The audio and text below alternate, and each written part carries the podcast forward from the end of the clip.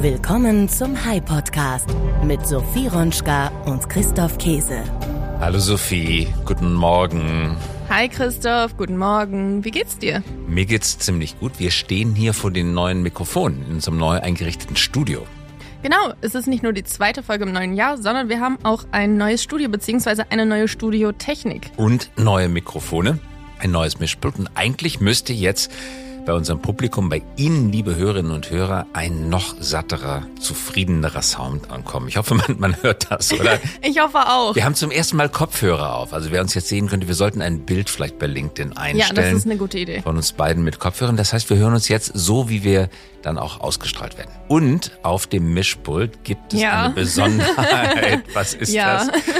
Wir haben jetzt eine Reihe von Touchpads und willst du mal zeigen, was natürlich dein allerliebster Effekt ist?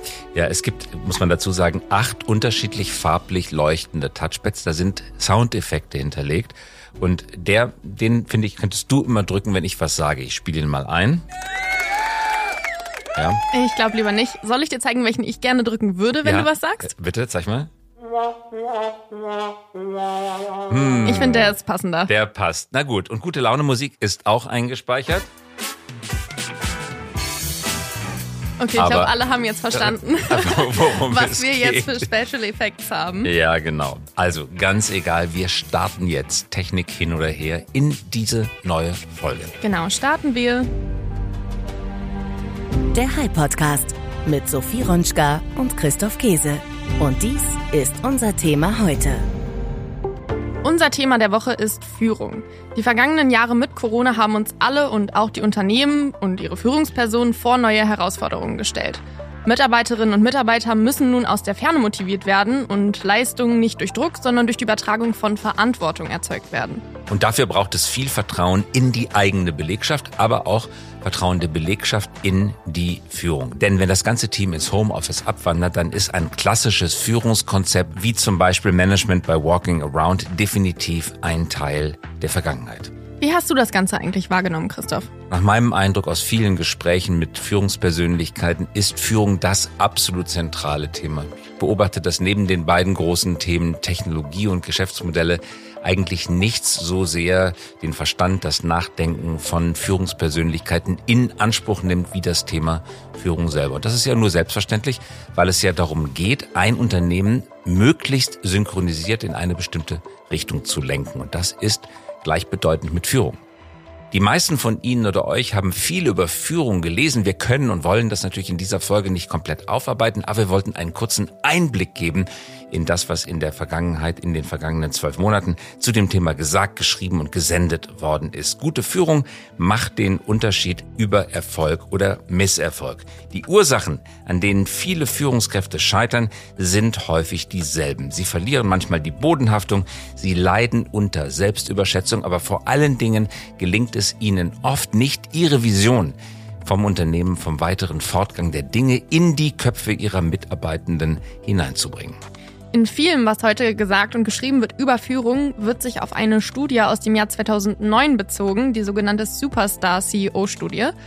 Geschrieben wurde diese Studie von Ulrike Malmendier aus Berkeley und von Geoffrey Tate von der University of North Carolina. Und sie haben herausgefunden, dass selbstverliebte Charismatiker, die an der Spitze eines Unternehmens stehen, eine der Hauptursachen dafür sind, dass ein Unternehmen niedergeht. Die sogenannten Superstar-CEOs, die prominent sind und bewusst das Rampenlicht suchen, schädigen langfristig Unternehmen und deren Aktionären. Darauf kommen wir auch später nochmal zu sprechen mit einem ziemlich, ziemlich aktuellen und brisanten Fall. Ja, eine Studie aus dem Jahre 2009, aber immer noch aktuell. Also der Narzisst, der Charismatiker an der Spitze, der zur Selbstverliebtheit neigt. Dieses Ergebnis ist natürlich von vielen erfolgreichen Führungskräften reflektiert worden. Zum Beispiel von Jeff Bezos, dem Gründer und langjährigen CEO von Amazon. Er sagt, One of my jobs as the leader of Amazon is to encourage people to be bold. And people love to focus on things that aren't yet working. Um, and that's good, it's human nature. That kind of divine discontent can be very helpful. But uh, you really, you know, it's incredibly hard to get people to take bold bets. And you need to encourage that. And if you're going to take bold bets, they're going to be experiments. And if they're experiments, you don't know ahead of time whether they're going to work. Uh, experiments uh, are, by their very nature, uh, prone to failure. But big successes, a few big successes, compensate for dozens and dozens of things that didn't work.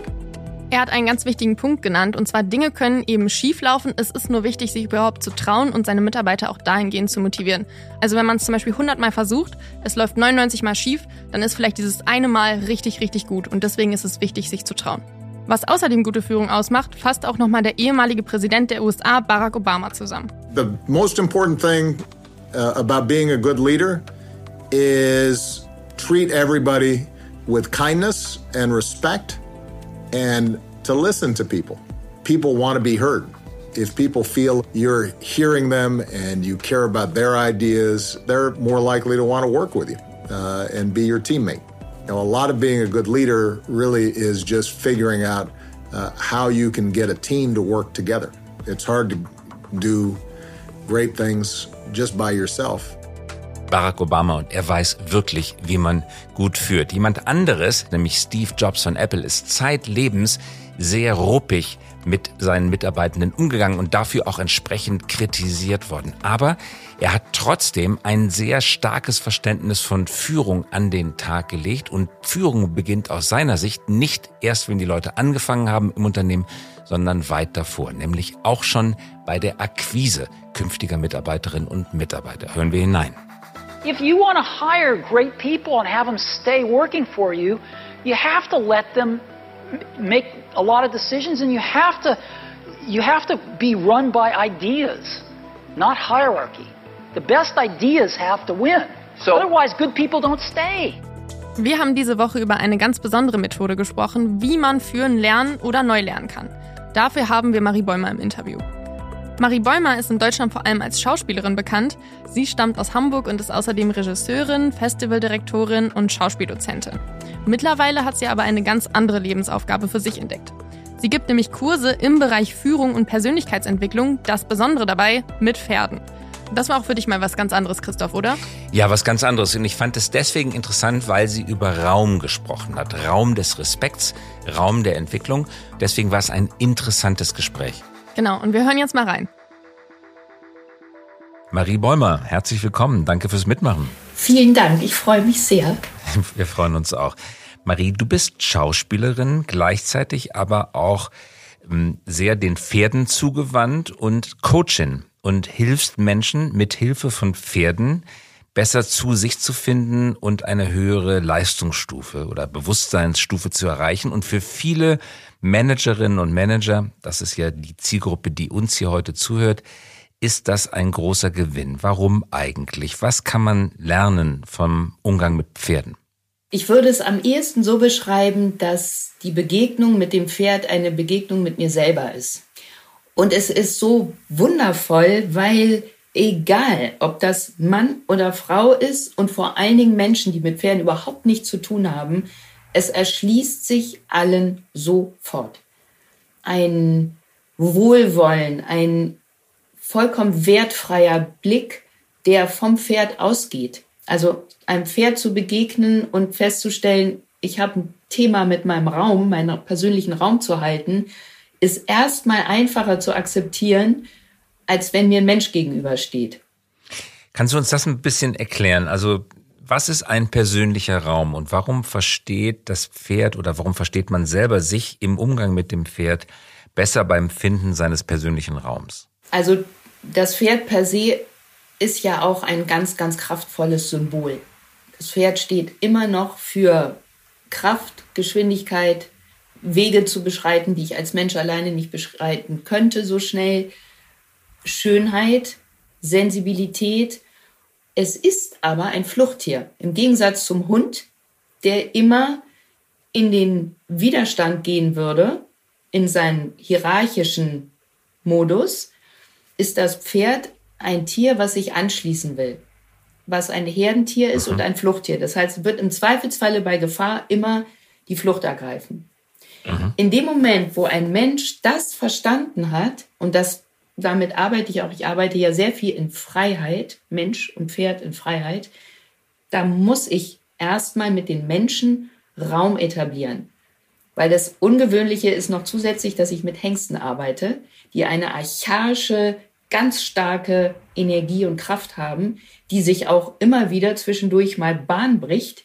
Und um die zu fokussieren und zu bündeln, braucht es ein sehr, sehr starkes Alignment in der persönlichen Kraft und Energie und ein ganz hohes Bewusstsein meines Raumes. Und zwar nicht nur diesen hier, den wir jetzt wahrnehmen und sehen, sondern 360 Grad. Um mich herum. Also wenn ich jetzt mit dem Pferd, dem Fluchttier arbeite, mich ihm nähere, nimmt mich das Pferd wahr, ist zunächst mal skeptisch, weil es mich noch gar nicht kennt, könnte fliehen. Was kann ich jetzt, um es praktisch zu machen, als ähm, stark eingebundener Manager, als erfolgreiche Managerin, wenn ich gerade aus der Vorstandssitzung komme, gewinnen, wenn ich mich mit diesem Fluchttier auseinandersetze? Wie verhalte ich mich anders als in normalen menschlichen sozialen Kontexten? Erstmal verhalte ich mich gar nicht anders, sondern genau so.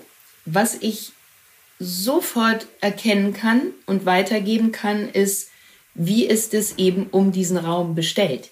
Also bin ich bei mir, erlebe ein, wie du sagst, noch nicht bekanntes Gegenüber, kippe ich in dieses Gegenüber hinein.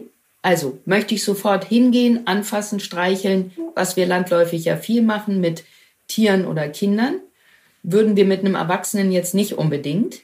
Und da ist schon mal ein bisschen zu erkennen, gibt es auch diesen Respekt des Raumes? Oder lade ich mich so ein bisschen auch am anderen ab? Oder bin ich jemand, der sagt, so, komm, jetzt geht's los, hier, zack, geht seiner Wege und gibt einen Befehl. Oder ist jemand da, der sagt, ich lade ein. Ich verbinde mich ein Stück weit mit dem anderen. Also, ich habe einen neuen Kollegen vor der Nase. Ich gebe ihm die Hand, stehe auf meinen beiden Beinen in Ruhe, schaue ihm in die Augen und nehme ihn auf. Die Wahrnehmung. Oder ich gebe ihm die Hand und schaue so kurz schon knapp vorbei, weil ich im nächsten Gedanken bin und sage, so kommen Sie doch mal mit da ist schon in der physischen Begegnung und in der Wahrnehmung ganz, ganz viel zu lesen. Und im Grunde genommen geht es erstmal um das Definieren, Einnehmen und dann vor allen Dingen Halten des Raumes. Jetzt kommt das Pferd. Die Pferde, die ich habe, sind hochsensibel und sie sind sehr an den Menschen gebunden. Das heißt, sie sind grundsätzlich mal gerne in unserer Nähe. Dann zuckeln die auf deinen Raum zu den du definiert hast, dann 360 Grad, mal eine Armlänge, beschreibe ich immer, ist unser persönlicher Raum, der ist ziemlich groß. Und viele lümmeln da so hinein, wo wir es vielleicht gar nicht wollen. Und dann sind die Mittel aber nicht da, weder das Bewusstsein darüber, noch die Mittel, sich da klar zu verhalten, und zwar schon an der Raumgrenze, zu sagen, entschuldigen Sie bitte, stopp, hier wäre jetzt mal erstmal meine Grenze. Aber das ist halt auch so wie der nette italienische Nachbar, wo der denkt, oh, toll, der ist so süß. Aber dann ist er halt jede halbe Stunde da und will Kaffee trinken. Du kommst zu gar nichts mehr. Dann ist es irgendwann nicht mehr süß. Da muss man auch sagen, so stopp, Tür zu. Das heißt, erstmal schlage ich vor, bei denen, die sich da schwer tun, nicht mal mehr die Kette an der Tür aufmachen, wenn der Nachbar zum fünften Mal da reinkommt. Das ist alles, das sind alles Dinge, die ich physisch übersetze. Also erst arbeite ich da mit den Menschen, Mensch und Mensch, oder ich komme dann als Nachbarin rein. Ist auch mal sehr lustig. Und dann wird es eben spannend, ob es gelingt, die Kette nicht mehr vorzuhängen, sondern klar, freundlich und deutlich zu sein, ohne in irgendeiner Weise aggressiv oder angespannt zu sein. Wenn das geübt ist, also dieser Raum, den einzunehmen, zu definieren, zu halten, gehen wir zum Pferd und überprüfen das nochmal. Und dann gibt es zum Beispiel eine einen Aufbruch auf eine Tour, große Freude und los geht's. Und dann marschieren sie los. Und da ist eben auch sichtbar, ist mein Anliegen klar, halte ich meine Spur. Also die Klarheit, dann einem Anliegen zu folgen und den anderen mitzunehmen und trotzdem immer wieder bei der eigenen Sache zu bleiben. Das wäre jetzt zum Beispiel eine Übersetzung oder eine Übung zu diesem Thema Raum. Ich will das Pferd ja führen. Das ist ja das Ziel des Reiters. Und kann ich da lernen aus dem, was du gerade beschrieben hast, wie ich Menschen führe? Absolut. Also führen, ja. Mhm. Wir bringen auf behutsame Art und Weise den Tieren bei, dass sie keine Gefahr empfinden müssen, wenn sie angebunden sind. Alleine das ist schon mal ein Schritt. Und man kann immer Befehle aus, aussprechen oder man kann Vorschläge und Einladungen machen. Das wäre für mich schon mal ein Unterschied im Führen. Das nächste ist das Interesse am Gegenüber. Ich habe das Gefühl, dass mit methodischen Ansätzen und mit Ideen von sehr viel etwas übergestülpt wird über all die verschiedenen Persönlichkeiten und es einen Mangel an Interesse gibt, wen ich da wirklich als Gegenüber habe. Und mhm. was dem am meisten liegt und wo ich ihn unterstützen kann, dass er in Erscheinung tritt im Sinne meines Anliegens. Das Anliegen ist ganz wesentlich. Von demjenigen ausgehend, der führt, dass das klar ist. Ganz häufig sind auch Erwartungen an mein Gegenüber und mein eigenes Anliegen ist gar nicht wirklich klar. Du hast ein Buch geschrieben, das heißt Eskapad, Aufbruch in die, der Aufbruch in die Freiheit. Dein, dein Atelier heißt auch Eskapad. Eskapad hat ja mehrere Bedeutungen. Es bedeutet einerseits Seitensprung oder Sprung zur Seite. Es bedeutet aber auch äh, quasi leichtsinniger Ausbruch, äh, eine, ein Umweg, ein, ein Abenteuer vielleicht. Ähm, auf jeden Fall hat es sehr viel mit Ausbrechen zu tun. Äh, warum führst du dieses Wort so stark im Munde? Was hat das, was du machst, mit den Menschen, die zu dir kommen, mit Ausbruch zu tun? Also ich habe den Ausbruch, einen Aufbruch ersetzt in diesem Falle. Aber auch das Ausbrechen ist etwas, was mir vollkommen recht ist, in dem Sinne, dass einen Sprung aus der gewohnten Fassung zu wagen, eine neue Perspektive einzunehmen. Und die Eskapade ist eine Einladung dahin, dass man wirklich sagt, okay, ich justiere hier mal neu, ich gebe mir nochmal die Möglichkeit, vollkommen in Erscheinung zu treten mit dem, was mir am allermeisten und am tiefsten in mir entspricht. Und das ist wirklich äh, etwas, was mich auch sehr begeistert, dass die Menschen merken, dass sie sich selber anfangen, da drin zu überraschen. Mhm. Wenn man jetzt zu dir kommt, ähm, werden viele Menschen, die zu dir kommen, wenig Zeit haben. Und du möchtest sie dazu verleiten oder begleiten dabei, einen Aufbruch, einen Ausbruch zu wagen. Wie viel Zeit muss man mitbringen? Was die Form anbelangt, ist es so, dass wir im Moment in der Provence zu dreitägigen Eskapaden einladen. In einem wunderschönen Schloss bei Freunden von mir oder auf dem Gestüt, wo meine Pferde auch stehen. Beides in der Nähe von Avignon. Und in diesen drei Tagen sind kleine Gruppen zwischen sechs und zehn Leuten zusammen und verbringen Zeit, sich diesen drei Grundpfeilern Raum, Verbindung und Bewegung zu widmen, immer mit persönlichen Anliegen, die, weil die Gruppen so klein sind, ganz individuell auch betrachtet und verfolgt werden können. Mhm. Wenn jetzt Menschen aus anstrengenden Berufen zu dir kommen und drei Tage in der Provence äh, oder in der Nähe von Avignon verbringen. Was kann man sich erhoffen, wie man wieder zurückkommt? Ist man entspannter? Wie lange hält das an? Hat man einen anderen Blick auf das Leben, auf die Probleme, die man zu bewältigen hat? Dauerhaft? Ich kann es jetzt einmal so beschreiben, die Menschen wachsen. Sie wachsen buchstäblich und ich arbeite ja sehr physisch also bei mir ist der Dialog physisch emotional und ich sage immer, das Mentale, auf das können wir uns hundertprozentig verlassen. Das haben wir so bespielt in unserer Gesellschaft. Das ist hochentwickelt und im Grunde genommen ist unsere Aufgabe ja mehr in diese, ich nenne es dann als optimalen Ausgangszustand, die Gelassenheit, die gelassene Präsenz zu kommen und dann zu wissen, das ist der mentale Leitfaden, der mich dann da und da und dahin führt. Es ist jede physische Blockade gelöst. Das heißt, es ist alles einfach im Flow und im Swing und in der totalen Verbindung mit dem, was mein Anliegen ist und sich auch entsprechend dann zu verhalten. Also nicht mehr in die dauerhafte Bewertung oder Vorsicht oder Ansage oder so und so in Strukturen zu denken, sondern wirklich aus dem heraus, was eben das persönliche Anliegen bedeutet, was genauso beruflich wie privat sein kann. Ein Blick auf dich persönlich vielleicht. Was war denn der richtige Weg für dich, den du für Marie Bäumer gefunden hast und das vielleicht mit Blick auf die Vergangenheit, aber auch mit Blick auf die Zukunft. Äh, hat es deine Träume verändert? Hat es deine Pläne verändert? Hat es dein Berufsbild, deinen Berufswunsch verändert? Der Umgang mit den Pferden? Ja, also bei mir ist das was sehr ursprüngliches. Ich sage immer pränatal. Ähm, mit zweieinhalb sagte meine Mutter, gab es neben den Mama, Papa, Schwester Name aussprechen, gab es dann irgendwie Esel und Pferd. Und ich habe dann mit drei beschlossen, dass ich Reitunterricht bräuchte. Und so ging es dann irgendwie immer weiter.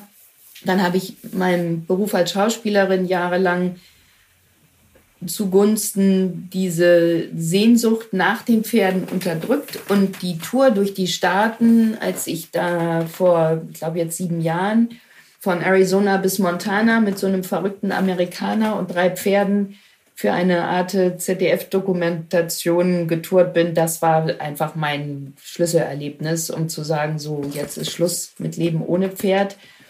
Und was das dann genau nochmal in Gang setzen würde, das war mir damals gar nicht wirklich klar. Aber ich lebe heute wieder und nochmal neu Träume, die für mich also auch in meinem Alltag immer wieder Traumsequenzen sind. Und mein größtes Glück ist, Roadmovies mit den Pferden unterwegs zu sein und da in dieses Abenteuer Menschen zu begegnen und Geschichten zu erzählen. Und das ist einfach auch ein ganz großer Teil der Eskapade. Die Eskapade ist auch eine Einladung in eine, auf eine Heldenreise eigentlich und ein persönliches Abenteuer. Es ist schon wirklich auch abenteuerlich, was das bei den Menschen in Gang setzt. Mhm. Also das Roadmovie ist die filmische Entsprechung der Eskapade, ja, weil man sozusagen die Eskapade dabei verfilmt. Es ist eine Reise, auf die man geht und die Kamera ist dabei. Ja, das würde ich so sagen. Und dies ist halt mein persönliches Moodboard. Es geht jetzt nicht darum, Menschen in die Pferdewelt hineinzuzerren, sondern es geht darum, dass jeder sein individuelles Lebensmoodboard schafft und zum Beispiel eben auch zu überprüfen, wie kann ich führen, so dass es mir Freude macht. Das wäre für mich auch einer der ganz großen Schlüssel. Gerade in Deutschland haben wir ja was sehr Beflissenes und die Sachen müssen immer Sinn machen und sie müssen strukturiert sein und sie müssen vor allen Dingen ähm, zügig gehen und reibungslos und, und, und, und, und, und. Dass ich sehr daran glaube, dass wir die Essenz unseres Seins in dieser Zeit und Welt, die von außen da nichts mehr gibt, wir haben keine Rituale mehr, die von außen kommen, wir haben keine wirkliche Struktur mehr, wir haben im Grunde genommen eine Art permanenten Sauger. Und wenn wir nicht ganz klar entscheiden, was nehme ich davon und wofür setze ich es ein und wie gestalte ich meine Lebenszeit, dann glaube ich, kann einem das schon ganz schön um die Ohren fliegen. Hast du wunderbar zusammengefasst. Marie Bäumer war das. Ganz herzlichen Dank fürs Dabeisein und viel Erfolg mit den Pferden weiterhin. Vielen Dank. Vielen Dank an Marie Bäumer. Um die Ohren fliegen ist ein ziemlich gutes Stichwort. Wir haben nämlich eine neue Rubrik. Best Practice, Worst Practice nennt sie sich. Und wir wollen mal schauen, wo läuft das Thema Führung richtig gut und wo eher aus dem Ruder. Hier jetzt unsere Rubrik Best Practice, Worst Practice. Christoph, was ist denn ein positives Beispiel für einen CEO, von dem man sich in Sachen Führung echt was abgucken kann und sollte? Ja, das ist natürlich eine heikle Frage. Unser Publikum, das uns hört, ist vor allen Dingen in Deutschland beheimatet. Bevor wir jetzt hier jemanden als besonders gut oder besonders schlecht hervorheben und brandmarken, dachten wir, wir gucken vielleicht mal in die USA. Mein persönlicher Favorit für gute Führung ist Tim Cook, der CEO von Apple. Warum? Er stand lange im Schatten des Gründers Steve Jobs. Aber die aktuellen Zahlen, aber auch die Produkte, die er herausbringt, demnächst wahrscheinlich die Apple Glasses, zeigen, zu Unrecht. Unter Tim Cook steigt und stieg Apple zu neuem Glanz auf. Das Handelsblatt hat einmal über Tim Cook geschrieben, Zitat, das auffälligste Merkmal ist seine Unauffälligkeit. Vielleicht etwas polemisch ausgedrückt, dieses Zitat. Es ist vor allen Dingen seine Unaufdringlichkeit und seine Uneitelkeit. Das Erfolgsrezept Tim Cooks besteht aus Bescheidenheit, Zurückhaltung, Kooperationswillen und einer unbedingten Leidenschaft für perfekte Produkte. Apple unter seiner Führung bringt nichts heraus, was nicht perfekt ist. Diese Passion für Qualität verbunden mit Uneitelkeit. Das macht ihn aus meiner Sicht zu einer Führungsfigur, die Vorbildcharakter hat. Und damit unterscheidet er sich natürlich von Steve Jobs, ein sehr extrovertierter, launischer und manchmal explodierender Chef. Tim Cook kann mit seinen Reden überzeugen und erzeugt auch Sympathie. Ein Zitat von ihm, das mir besonders gut gefallen hat. Arbeiten Sie nicht für Geld. Es wird sich entweder schnell abnutzen oder nie genug sein. Das sagte er, Zitat Ende, an der University of Glasgow, nämlich als er einen Ehrendoktortitel verliehen bekam. Und jetzt ein schlechtes Beispiel. Wer, wer, wer bekleidet, wer bekleidet hier im Hype-Podcast das Amt des schlechten Unternehmensführers? Was meinst du? Ich glaube, die meisten können es sich schon denken. Es ist Elon Musk und seine Twitter-Übernahme. Denn reinstes Chaos ist wohl eine treffende Beschreibung für das, was sich bei Twitter gerade abspielt. Thousands of jobs lost. Elon Musk, who now owns and of course runs Twitter, and now thousands of workers learning they have lost their jobs after being told to check their email. Reports tonight roughly half the company's 7,500 employees now out of work. Among the three top executives who were reportedly fired yesterday is Vijaya Gaddy, who oversaw Twitter's policy on misinformation. Zunächst hat Elon Musk die bisherige Führungsmannschaft vor die Tür gesetzt und dann folgte nur noch Schweigen. Kommunikation, Fehlanzeige. Zwei Versammlungen der Belegschaft wurden zwar angekündigt, dann aber auch schnell wieder abgesagt. Und was die Twitter-Mitarbeiter erfahren, das bekommen sie aus den Medien oder sogar per Flurfunk mit. Dann kam eine Ankündigung, dass jeder Mitarbeiter eine individuelle E-Mail erhalten würde, dessen Betreffzeile dann die Aufgabe bei Twitter verkünden wird. Und anhand dieser E-Mail erfährt quasi jeder Mitarbeiter, ob und wenn, wie er weiter bei Twitter arbeiten kann. Viele Mitarbeiter haben Entlassungs-E-Mails bekommen, manche leider erst, nachdem ihre Zugänge bereits deaktiviert worden sind, also eine sehr, sehr unschöne Art und Weise zu erfahren, dass man leider entlassen wurde. Letztendlich hat Musk die Zahl der Mitarbeiter von etwa 7500 auf schätzungsweise 2300 reduziert. Die zentralen Probleme in der Führung von Elon Musk im Fall Twitter sind also, dass er eine sehr schlechte und einseitige Kommunikation gefahren hat.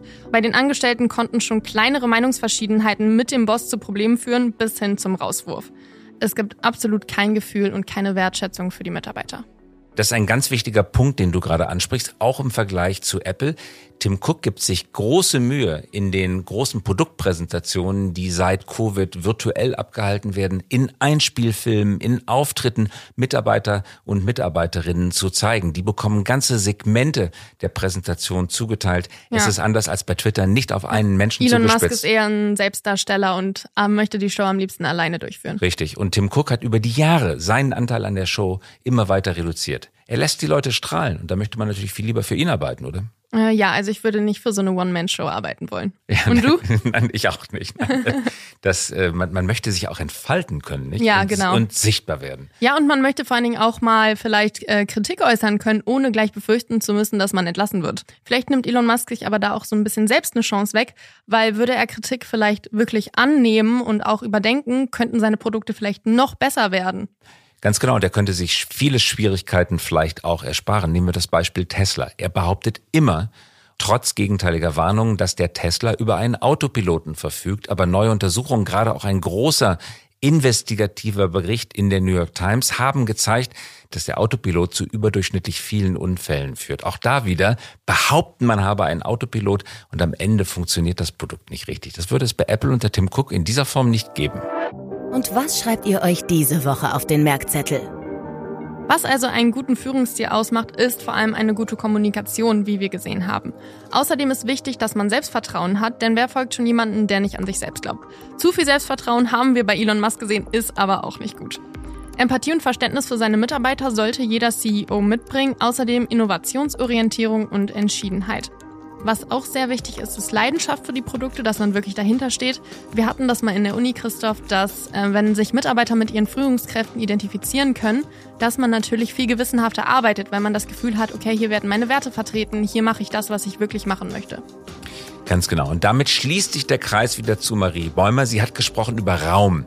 Raum, den Pferde als Fluchttiere brauchen, Raum, über den man sich verständigen. Das klingt ein bisschen esoterisch, das klingt vielleicht etwas abgehoben, vielleicht ist es auch nicht so auf allerersten Anschein ein richtiges Geschäftsthema, aber ich glaube, damit hat Marie Bäumer etwas Interessantes aufgezeigt. Raum zu geben, Raum zu respektieren, das ist in Führung eine ganz entscheidende Tugend. Insofern, auch wenn sich jetzt nicht jeder vielleicht direkt für sich selber vorstellen kann, ein Führungscoaching mit Pferden zu machen, so kann doch dieses Konzept des Raums Raum geben, Raum respektieren, Raum gewähren ein interessanter Gedanke sein. Abschließend vielleicht noch eine persönliche Einschätzung von dir, Christoph. Du bist ja auch CEO. Was macht für dich gute Führung aus? Das ist schwierig. Ich glaube, wenn man sich da selber vernünftig und realistisch einzuschätzen. Oder was hättest du dir gewünscht, bevor du CEO warst, von deinem Vorgesetzten? Genau diesen Raum zu bekommen. Die Möglichkeit, sich entfalten zu können, aber auch gleichzeitig Guidance und äh, Unterstützung dabei, besser zu werden in den Sachen, die man noch nicht so gut kann. Und da neigt man natürlich oft selber zur Überschätzung. Ich kann das, vielleicht kann man es doch nicht hundertprozentig, dass der Vorgesetzte, die Vorgesetzte dann kommt und sagt, nein, das kannst du noch nicht perfekt, mach's ja, mal so, genau. versuch's mal in die Richtung. Ich lass es dich versuchen, streng dich an und dann bekommst du den Raum, auch für Sichtbarkeit, ja. Erfolg. Das finde ich ist auch das Wichtigste. Mir ist Feedback super wichtig, eben damit ich etwas lernen kann, weil wie du sagst, vielleicht denkt man manchmal, man macht es schon ganz gut und der andere hat aber einfach nochmal eine andere Sichtweise oder mehr Wissen und man kann viel mitnehmen, wenn man ein gutes Feedback bekommt von seinem Vorgesetzten. Ich habe noch eine Frage an dich, bevor mhm. wir aufhören mit Jetzt der Folge. Bin ich gespannt. und zwar bist du ja ein echter London-Experte. Ja. Ich war tatsächlich noch nie in London und plane gerade mit meiner Familie einen London-Trip. Was würdest du uns empfehlen? Was sind deine Highlights? Drei Worte. Notting Hill und Mayfair. Notting Hill, das wusste ich vorher, weil ich habe den Film gesehen, Christoph. Ja, nicht nur, dass mein Bruder lebt in Notting Hill, okay. der arbeitet in London, lebt in Notting Hill mit seiner Frau. Vielleicht ein paar Tipps, die nicht jeder Platte. kennt, sondern echt Insider-Tipps. Jetzt gebe ich, das ist jetzt kein Insider-Tipp, was ich jetzt sage, aber trotzdem interessant. Die meisten wissen gar nicht so richtig, dass Shakespeare Unternehmer war. Er war Miteigentümer des Globe Theatre und musste unter dem Produktionsdruck, diese Ränge zu füllen, die Tickets zu verkaufen, Stücke schreiben. Und es sind eine der genialsten Stücke der Welt dabei herausgekommen. Das Globe Theatre ist ja vor einigen Jahren, Jahrzehnten mittlerweile wieder aufgebaut worden. Wenn man da nochmal hineingeht und in dem Original oder wieder aufgebauten Original des damaligen Theaters am Ufer der Themse ein Original Shakespeares Stück sieht und sich vor Augen führt, dass dieser Mann neben Schriftsteller auch Unternehmer war und die Ränge voll bekommen musste. Und deswegen fließt so viel Blut auf der Bühne. Deswegen gibt es so viel Liebe, so viel Leidenschaft, so viel Empathie, so viel Streit, so viel Missverständnis, so viel Missgunst. Alle Emotionen der Welt auf die Bretter gebracht, weil man Tickets verkaufen möchte. Das, das finde ich total interessant. Ich weiß, das klingt total unromantisch, aber das hier ist ein Business-Podcast. Also, liebe Leute, geht bitte aus geschäftlichen Gründen mit ein bisschen Leidenschaft für Literatur in das Globe Theater. Das wäre mein, okay. ist ganz bestimmt kein Insider-Tipp, kennt jeder. Okay. Ich kann es wirklich empfehlen. Okay, vielen Dank. Mach das, mach das mit deiner Familie, wenn ja, du magst. Ich werde auf jeden Fall berichten, ob ich da war. Danke dir. Das war jetzt kein Versprechen, dass du hingehst. Das war's. Nicht. Aber wenn, berichte ich. Na gut. Ganz herzlichen Dank fürs Zuhören. Dankeschön. Schöne Woche. Bis zum nächsten Mal. Alles Tschüss. Gute. Das war der High Podcast für diese Woche. Wenn Sie keine Folge verpassen möchten, immer dienstags um 5.55 Uhr kommen wir heraus. Versprochen. Mögen Sie uns? Dann abonnieren Sie uns jetzt oder hinterlassen Sie einen Like. Wir freuen uns über Anregungen, Kritik und Wünsche. Schreiben Sie uns gerne an podcast.hi.co. Nicht .com, sondern .co. Eine Produktion der Axel Springer High GmbH, einer führenden Beratung für Strategie und Umsetzung neuer Geschäftsmodelle. Wir engagieren uns leidenschaftlich für das Wachstum Ihres Unternehmens.